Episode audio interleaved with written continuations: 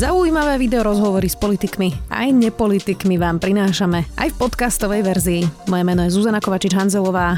Vítajte pri relácii Rozhovory ZKH v audioverzii. Parlament odvoláva ministerku Kolíkovú, čo pôvodne vyzeralo len ako štandardný pokus opozície, ktorý sa skončí neúspešne. Je, je dnes nečakaný rozpor v koalícii o vyvodenie zodpovednosti žiada Máriu Kolíkovú, Igor Matovič a časť poslancov Olano v štúdiu už sedí Mária Kolíková, ministerka za za ľudí. Vítajte. Dobrý deň, ďakujem pekne za pozvanie. Pani ministerka, tak viete, ako to dnes dopadne? Tak ja si myslím, že na základe vyjadrení koaličných partnerov, v tomto možno povedať asi všetkých, je zrejme, že hlasovať za návrh opozície nebudú. Takže myslím si, že v zásade ako keby ten výsledok asi nie je až tak úplne otázny. Ale to, čo je otázne, je ten spôsob alebo ten proces, ako sa k tomu dostaneme. To znamená, že keby sa zdržali napríklad... Toto je to, čo naznačujete? No podľa mňa je významné, ako to celé prebehne. Aj ja, či budem z toho môcť rozumieť, že mám silnú legitimitu ako ministerka spravodlivosti, ktorá chce robiť veľkú reformu a keď príde so zákonom, ktorý súvisí s organizáciou súdov, či môžem očakávať, že mi ho naozaj poslanci podporia. Keby ste to teraz mali vysvetliť vy z vašej pozície, že o čo to teda presne ide, tak skúste mi povedať, že o čo to teda presne ide. Ja si myslím, že celá iniciatíva pána poslanca Fica aj v súvislosti s jeho tlačovkami nakoniec celým návrhom na odvolávanie naozaj súvisí s tým, že má záujem zamiešať politický priestor a Myslím si, že naozaj sa možno logicky domnievať, že chce, aby sa zmenila aj právna úprava, ktorá súvisí s kolúznou väzbou. Nakoniec tá koaličná kríza, boli to predpoklady, že skončí inak. A bol predpoklad, že tá kolúzna, kolúzna väzba sa naozaj zmení radikálne že to bude fakticky výsledok to koaličnej tej koaličnej krízy, ktorá bola. Takže skutočne e, to, že som ja prišla e, a dala som jasné pravidlá, ktoré musia byť rešpektované pri kolúznej väzbe, tak si myslím, že toto sa určite nemôže Ficovi páčiť. Dobre, to je motivácia Smeru, oni sú v opozícii, veď to je predsa normálne bežný politický nástroj odvolávať ministra. Presne, tak. E, to Takže je... to dajme teraz, ako to, to je celkom jasné, aké má motivácie Robert Fico opozičné, ale aké má motivácie teda čas poslancov Olano a Igor Matovič, to sa skôr pýtam. No, ja určite nechcem špekulovať o motiváciách, ale uh, sme nejaká koalícia, sú tam štyria koaliční partnery, z toho traja jednoznačne sa vyjadrili, že už nemajú na mňa žiadne otázky majú vo veciach jasno. A niektoré nemali pomaly žiadne otázky, len boli zvedaví, čo sa pýtali na iných kluboch. Takže tiež nemôžem povedať, že by to bolo nejaké grilovanie na tých poslaneckých kluboch, ale v niečom to prebehlo ako v rámci nejakého bežného poriadku, že proste porozprávame sa teda o tom aj ako prebehne ten celý proces v Národnej rade. Ale je pravdou, že v Hnutí Olano, napriek tomu, že som bola na poslaneckom klube a bola som tam niekoľko hodín a aj fakt, že aj ten spôsob, by som povedala, že ako bol vedený celý ten klub a aj otázky, tak um, No mrzí ma, že sme sa dostali do bodu, že máme stále voči sebe nejaké otázniky. Tak by som to asi zhrnula. No dobre, tak z toho, čo vieme, tak na tom klube to hlavne viedol Igor Matovič. Čiže toto je problém, e, ktorý má Igor Matovič s vami? No a vy ste nejaká informovaná. a, áno, je pravda, že bol to poslanecký klub, bol tam aj pán minister financia, podpredseda vlády a teda líder hnutia Olano, čo je zase asi prirodzené. Že jasné. Absolútne legitimné, bol na svojom poslaneckom klube a keď má otázky, tak ich kládol. Takže áno, bolo zrejme, že on má veľa otázok, ale súčasne treba povedať, že boli tam aj iní poslanci, ktorí mi kladli otázky. Legitímne. Dobre, on teraz e, nebol ani na tom hlasovaní vlády, ktoré dnes e, vlastne vás podporilo a teda nepodporili návrh na vaše odvolanie. To bola náhoda, že tam Igor Matovič dnes nebol? No, je pravdou, že vláda bola uh, zvolaná niekoľko hodinovom predstihu, bola ráno o 8. Takže uh, tí poslanci, ktorí to vedeli hneď reflektovať, tak to zreflektovali. Bolo, pardon, tí ministri, tí ministri členovia vlády a vláda sa vláda bola uznašania schopná konsenzuálne prijala podporujúce uznesenie. čo sa pýtam? Ja viem, že mi politicky odpovedáte, ale ja sa pýtam, či je to... Či, Viete, keď, keď je poslanecký klub, na ktorom Igor Matovič vedie tie otázky... Tak bolo by divné asi, keby prišiel na vládu a asi by zahlasoval teraz za podporu. Prečo by to bolo divné? Tak určite by to bolo divné aj s ohľadom na to, že a nakoniec, myslím, že to jasne povedal aj aj mali tlačovú predsa konferenciu, a kde poslanecký klub Olano teda aspoň pri najmenšom čas poslancov sa jasne vyjadrila, že ešte majú otázky a, budú mi ich formulovať písomne. Ja som tie písomné výhrady dostala včera. Fakticky o 11. v noci som s nimi prišla domov, lebo som mala stretnutie s pánom premiérom o 8 sme sa o všetkom rozprávali, o všetkých politických súvislostiach a vlastne tam som dostala aj písomne tieto výhrady, a na ktoré som už aj odpovedala. Ako sa k tomu teda postavil Eduard Heger? Okrem toho, že ste teda povedali, že vám vyjadril e, podporu, tak ako on vlastne vysvetľuje celú túto situáciu? Úprimne nepýtala som sa ho na žiadne vysvetľovanie situácie, ale riešila som otázku nášho vzťahu, myslím ako člena vlády a premiéra, pretože ak by premiér, ja som mu to aj jasne komunikovala, ak by o mňa nemal dôveru, tak nemáme sa o čom baviť a je úplne jedno, či ja niečo vysvetľujem, nevysvetľujem, myslím si, že som v práve alebo nemyslím čokoľvek. Proste tu musí existovať. To je proste by som povedala, že alfa a omega fungovania vlády, že ak člen e, vlády nemá dôveru svojho premiéra, tak jednoducho, e, či už dá návrh na odvolanie premiéra, alebo ten, ten člen vlády sám urobí ten potrebný krok, tak je to na mieste. Takže toto bolo pre mňa kľúčové vedieť, ako sa k celej veci stavia premiéra. Ja som aj zo stretnutia s ním pochopila, že u neho dôveru mám a súvisel s tým nakoniec za ďalší krok, že zvolal vládu a tá vláda mi vyjadrila podporu a to súhlasne. Ako dlho to tak... konsenzuálne so všetkými, ktorí tam boli okrem Igor Matoviča. Ako dlho to takto bude v koalícii, že Igor Matovič naprieč rezortami vyvoláva teda rôzne otázniky, konflikty. Už máme za sebou konflikt e, s ministrom Korčokom na jeho zahraničných cestách. Už máme výroky ministra Lengvarského, ktorý vyhlásil, že už mu minister Matovič nezasahuje do rezortu. Znamená to, že mu predtým teda zasahoval. Teraz s vami. Čiže ako dlho to takto bude fungovať? No, um tá situácia nie je ľahká, by som to tak nejak pomenovala. E, trošku je politicky zložitá, to máte pravdu. A určite bude veľmi dôležité teraz, ako zvládneme, neviem, či to tak nazvať, že kolikovej kríza alebo kolikové odvolávanie, už akokoľvek to pomenujeme ale uh, toto bude dôležité. Ja si myslím, že, ale ako som už povedala, nie, nie je dôležitý ten výsledok, lebo ten výsledok sa javí, že je vopred jasný. Ale dôležité je vlastne, čo sa v tom, by som v tom, v tom celom procese udeje. Lebo aj teraz prebieha nejaký vzájomný, veľmi intenzívny dialog aj, aj medzi mňou, aj medzi poslancami z Olano. Um, javí sa mi, že v niečom je to vlastne keby o takom nachádzaní aj dôvery, že naozaj tá koaličná kríza je jednoznačné, že poškodila vzťahy v koalícii. Um, naštartovali sme sa, máme novú vládu pod premiérom Hegerom, ale um, to, ako sme aj vyriešili tú koaličnú krízu, bolo poškodzujúce. A teraz je otázka, podľa mňa, ako sa z toho celého dostaneme. Ja, ja to vnímam, vnímam to aj teraz. Samozrejme, že um, naštrbili sa veľmi vzťahy a musíme to spolu zvládnuť. Dobre, keď ste hovorili, že teda bude otázne, ako sa to vyrieši, nielen to, že či vás neodvolajú, um, tak v prípade, že by poslanci Olano teda vám nevyslo, nevyslovili dôveru uh, a že by sa zdržali, prípadne by odišli z to už tých možností viacero, tak čo urobíte? No sa veľmi dobre pýtate. Ja som to nakoniec povedala aj, aj v mojom už e, verejnom vyjadrení. Aj som to povedala aj pánovi premiérovi, aj dnes na vláde, že je pre mňa dôležité, aký bude ten výsledok. Ale teraz nemyslím v tom, že či budem, nebudem ďalej ministerkou, ale ako sme sa k tomu výsledku tohto hlasovania v parlamente dostali a ak, ako to hlasovanie bude. Takže ja teraz nechcem robiť e, nejaké radikálne rozhodnutia, že keď to bude takto, tak ja urobím toto. Ale áno, e, ja to vnímam, že e, keď chcem, aby prechádzali zákony, tak potrebujem mať 76 poslancov pri najmenšom ktorými zahlasujú za tú právnu úpravu, ktorá je dôležitá. Na to, aby som presadila reformu justície, potrebujem ešte veľa kľúčových zákonov k tomu a ja tú silnú podporu v, parlamente potrebujem naprieč celou koalíciou. Dobre, rozumiem, že to nechcete ultimátne, ale z toho, čo, vyplýva, teda z toho, čo hovoríte, vyplýva, že teda zvážite, že či neodídete. Áno. Poďme ešte na chvíľku k tým konkrétnym uh, kauzám. Uh, vy ste povedali, teda Ladislav Kamenický povedal, neviem si predstaviť, že niekto, kto má, sa má starať o spravodlivosť na celom Slovensku, nevie, čo sa deje vo vlastnej malej uh, firmičke. To bolo otázka toho, že vaša nevlastná sestra vlastne mm. uh, dostala trest, museli ste zaplatiť 15 tisíc eur, už to asi ľudia čítali, už sa okolo toho veľmi mm. netočme.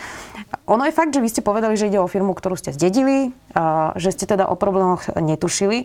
Uh, je to ale dobrý argument? Ospravedlňuje vás to, keď ste to netušili? Lebo neznalosť vlastne neospravedlňuje, to je aj také pravidlo v spravodlivosti a v práve, čiže Áno. ospravedlňuje vás to?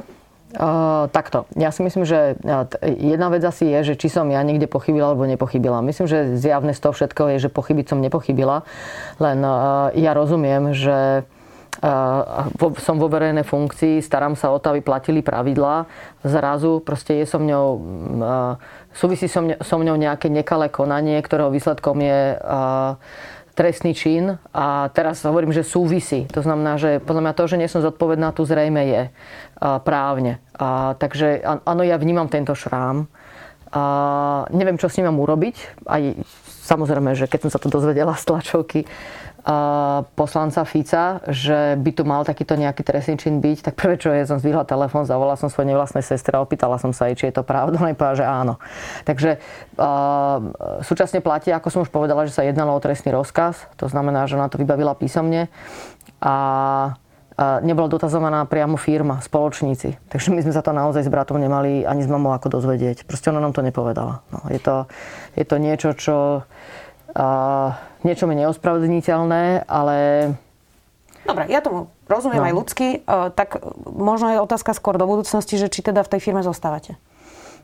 Riešime to s bratom. Úprimne vlastne tá celá firma, ona nemá nejaký obrad, je to aj zrejme. Tá, tá podstata v zásade tej firmy je, že ona má v základnom imaní pozemok a budovu, v ktorej vlastne funguje elektronika SK. A áno, je pravdou, že my, keď tam zomrel otec, tak sme veľmi neriešili tie podiely a vlastne sme to nechali v podstate v zásade podľa zákona, aby sa to zdedilo a s tým, že v budúcnosti proste to vyriešime. Takže áno, potom to samozrejme súvisí s tým, že budeme musieť otvoriť niektoré otázky, ktoré musím sa priznať, že ak to nebude nevyhnutné, určite ich nechcem teraz riešiť. Súčasne platí to, že to, čo, takže vlastne ona tá firma, ona vlastne len spravuje svoj vlastný majetok, takže ja tam úprimne nevidím nejaké rizika. To, čo je tu bolestivé v tom celom a čo je ten šrám, ten súvisí so správou tých bytových domov. Určite to, to, čo chceme vyriešiť, je, že nechceme, aby tá spoločnosť už viac riešila tie bytové domy. To znamená, robíme si tam právny ekonomický audit, proste chce, s maximálnou opatrnosťou chceme vedieť, či je všetko v poriadku a, a, a následne proste už nechceme, aby tam súčasťou bola táto činnosť. Ďalší ten bod je obstarávanie budovy, kde sídli dnes ministerstvo spravodlivosti a teda zacitujem pána Šípoša, je tam príliš veľa otáznikov, nejasností a dátumov, ktoré nesedia. A zároveň opakujú, že vy ste boli podľa nich v konflikte záujmov, lebo že pri tom výbere ste mali ako keby nejakú sadu informácií pri obstarávaní vlastne tohto celého. Tak boli ste v konflikte záujmov? Mne to príde absurdné, lebo ja som vlastne nikdy žiadne verejné obstarávanie ani pod sebou nemala, ani ekonomiku a správu. Ja som sa venovala naozaj len legislatíve, medzinárodným, akože tým sekciám, ktoré boli podo mňou a súviseli vlastne s tou justičnou agendou. Takže ja aj keď to obstarávanie, keď sa tak dá nazvať obstarávanie, lebo no to vlastne nejde e, úplne podľa pravidelného obstarávania, lebo na nájmy to vlastne neplatí. Tak keď to celé robila Lucia Žitňanská ako ministerka, tak si to manažovala.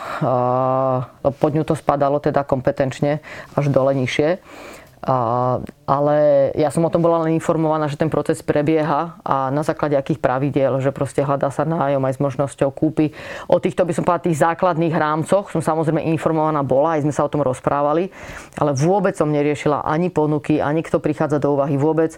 Ja som sa vlastne uh, dozvedela fakticky o výsledku toho prvého kola, uh, kde som vedela, že teda vypadol Digital Park a West End a úprimne som vtedy vôbec ani neriešila to, či nejaký zváračský ústav sa niekde hlásil, nehlásil. Ale teraz sa musím priznať, keďže to bolo otvorené, že teda či som bola, nebola v konflikte zaujímavé, ako to bolo, tak som zistila, že vlastne ten zváračský ústav bol už na začiatku vylúčený, pretože nesplnil formálne náležitosti. Takže v tom celom obstarávaní, kde som ja teda nejaké informácie mala, lebo to bola Lucia Žitňanská, s ktorou sme si maximálne dôverovali a v niečom to bola kľúčová otázka, že kde bude sídiť ministerstvo spravodlivosti a na základe čoho sa niekde presťahuje a ako treba byť v tom opatrný. Takže som o tom v nejakej miere informovaná bola, ale potom ďalej ja som nemala ani informácie, či niečo bude prebiehať ďalej. Takže musím sa priznať, že neviem ako a kde som mala vyhodnocovať ten konflikt záujmov a s čím.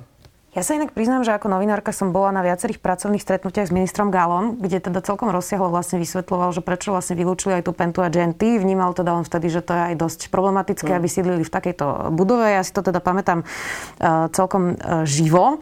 A sám vtedy hovoril o tej, o, o, o tej dileme, ako to riešiť. Uh, a, a Vlastne aj Richard Sulik cez víkend priznal, že mm. Gabor Gal s nimi komunikoval o tom, keď oni boli v opozícii, pretože chceli vysvetliť vlastne nejaké svoje teda uh, rozhodnutia. Tak prečo je to teraz kauza? Ja sa tiež pýtam, prečo je to kauza.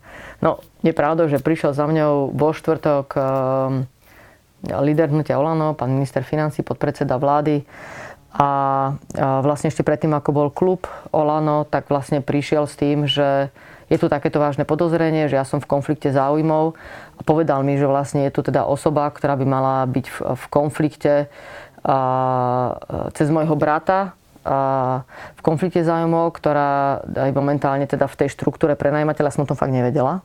Myslím si, že mu to muselo byť zrejme aj z toho, ako prebiehalo celé stretnutie, že o tom naozaj vôbec neviem a následne som mu vysvetľovala celý ten, e, celý ten proces aj toho verejného obstarávania, aj kde som bola, nebola a tak ďalej a bolo u mňa 3 hodiny, ja som dala k dispozícii úplne komplet všetky šanóny. A prišla aj s pánom poslancom Dimešin, s pánom poslancom Krúpom a ja som sa tam dozvedela vlastne na tom mieste, že ohľadom aké otázky a dali sme mu všetko. Čo si chcel odfotiť, si odfotil. Mm, myslím si, že úplne všetky informácie, takže ja som úprimne mala za to, že tým je nejaké podozrenie, ak to vôbec nejaké bolo vyriešené a potom sa dozvedela vlastne na poslaneckom klube Olano, že teda oni to považujú za veľmi vážny problém a musím sa priznať, že ma to veľmi prekvapilo. Zaváňa to pomstou Igora Matoviča, napísal Tomáš Valašek, váš bývalý kolega. Tak je toto teda pomsta za to, že Igor Matovič už nie je premiér? Viete čo, ja toto nechcem komentovať. Prepačte. Je to vaše právo. Ja sa pýtam, vy odpovedáte, je to na vás. Andrea Letanovská vystúpila zo za ľudí. Jeden z tých dôvodov vlastne včera oznámila, že nevidí, že by sa vás Veronika Remišová dostatočne zastala. Je pravda, že sa stalo, zastalo pomerne jasne a že mohlo to vyznieť vlastne to vyjadrenie Veroniky Remišovej, že to nie je dostatočné. Vy cítite podporu Veroniky Remišovej? Ja cítim veľmi silnú podporu strany za ľudí. Uh som rada, že dnes vystúpila Veronika Remišová ako predsednička našej strany za ľudí a vyjadrila mi, mi tým jasnú podporu. Čo sa vlastne deje vo vašej strane? Lebo odchádzajú poslanci, teraz odišla ešte aj Andrea Letanovská. Do toho sme videli, že Juraj Šeliga a Jana Žitňanská vyvodili voči sebe zodpovednosť za večerné popíjanie, keď už mali byť teda doma po zákaze vychádzania. Máte dlhodobo nízke e, preferencie, tak bola to dobrá voľba, že Veronika Remišová je predsednička?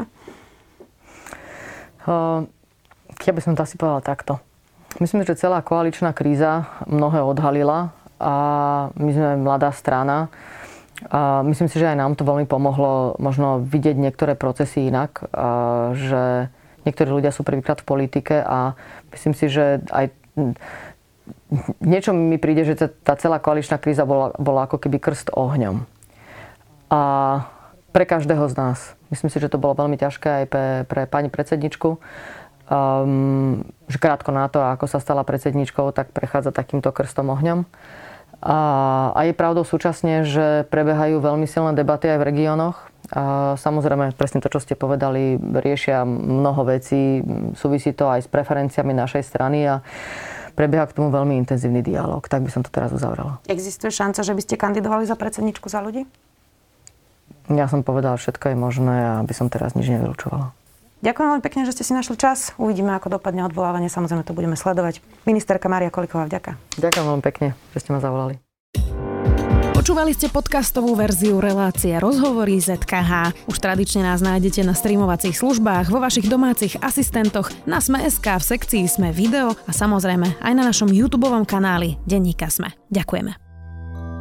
Niekedy sa politici hádajú, niekedy hovoria o boji s pandémiou či o očkovaní. Vo svete sa menia vlády, odohrávajú sa prevraty, ale aj nové prevratné vedecké objavy. To všetko sú správy a to všetko sú správy, ktoré vám prinášame každý deň. Ja som Tomáš Prokopčák a spolu s kolegyňami a kolegami vám každý pracovný deň prinášame ranný spravodajský podcast Dobré ráno. Už viac ako 3 roky tak spoločne štartujeme deň a to aj v týchto čudných pandémiách pandemických časoch. Podcast nájdete vo vašich podcastových aplikáciách na Spotify alebo každé ráno aj na webe a v apkách Denníka Sme.